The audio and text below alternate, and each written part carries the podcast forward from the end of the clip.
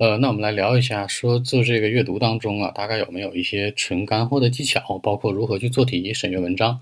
那 Jason 在这儿推荐给大家十种方式和方法。呃，第一种呢，就叫做什么呢？我们所说的一个预测。因为大家知道啊，在你仔细阅读一篇文章之前，你可能会猜一下文文章当中能读到哪些内容啊，比如说一些和文章题目相关的专业知识，嗯，可以帮助你去预测文章当中可能包含的内容。说白了就是蒙。呃，读完一些题目之后吧，你可能会想象一下这个题目当中你知道多少，你不了解多少，或者你可以设想一下，就是看完这篇文章之后你能回答的那些问题。当然，我说的是这些平时在练的时候，呃，这些准备可以帮助你可以更快、更准确的确定文章的一个主旨 （main idea）。呃，一般来说呢，就是说可以通过浏览和扫描。那接下来我们要说的第二个内容，一般来讲啊，当大家在进行这个浏览的时候，就是快速将文章的读一遍，将文章内容读一遍，然后快速找到文章主旨。一般找到文章主旨当中呢，会有当中几个分项：第一个是标题，第二个是副标题，第三个是作者的细节，第四个是摘要，第五个是介绍性段落，第六个是每一段的第一和第二句话和以及最后一句话。然后呢，还有一个就是嗯结论的一个段落。一篇文章当中，通常来讲啊，它不会涵盖所有这些部分啊，有可能没有摘要啊，或者没有标题啊。但是通常来说啊，标题是一定会有的。然后呢，介绍性的段落也是一定会有的，每一段的第一、第二和最后一句话这是肯定存在的，以及结论那种段落。呃，基本来说，大家关注这四块儿啊，就是刚才提到这四块儿，基本可以是你了解文章的一个主旨。换句话说，就是对文章有一个大框的一个了解。这种方式呢，其实也可以叫做什么呢？叫纵向阅读。它基本来说可以理解为快速的看一本书、一个章节这种这种决策。它来来决定什么呢？它是不是符合你的一个要求？说白，能不能做出来题？嗯，一般来说呢，看一篇文章是不是合适啊？尤其是一本书，除了就是刚才我提到这些方式之外，你还要注意一下什么呢？注意一下这个文章当中是不是有这个相关的一些日期啊，出现的一些图表啊，内容当中出现的一个前言呢和目录。当然啊，在这个阅读考试里面，这些出现的概率其实还是非常小的。那我们接下来说下一个方法，可以说扫描，也说白了就是扫读。当你扫读一篇文章的时候吧，可以很快的看。但它跟那个浏览不同的点是在于，是为了寻找某些特定的词句、词或者句子，而不是文章的整体。关注的是细节，而不是那个主旨。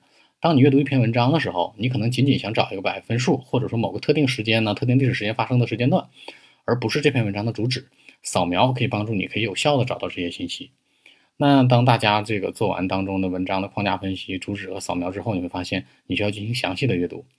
一般来说啊。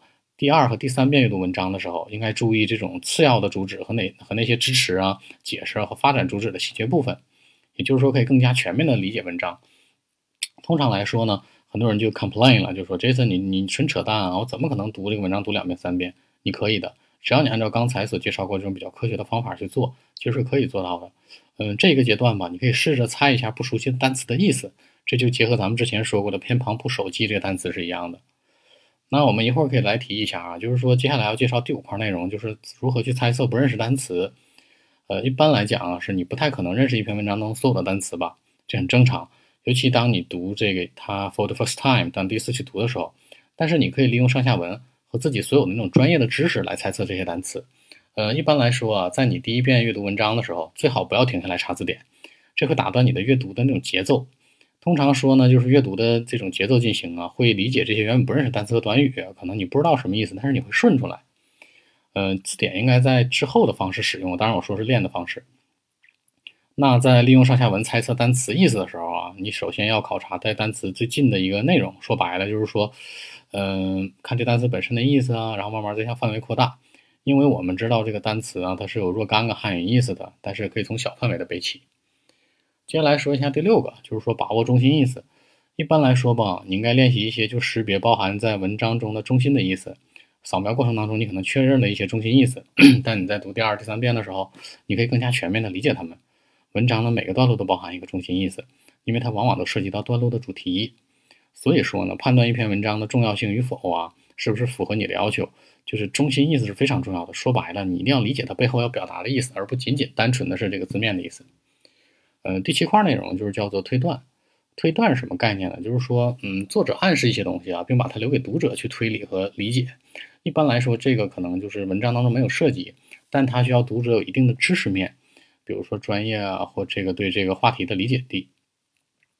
嗯，第八块说一下文章的结构。文章结构其实有很多种啊，那把握这些结构可以刚帮助你更好的理解文章。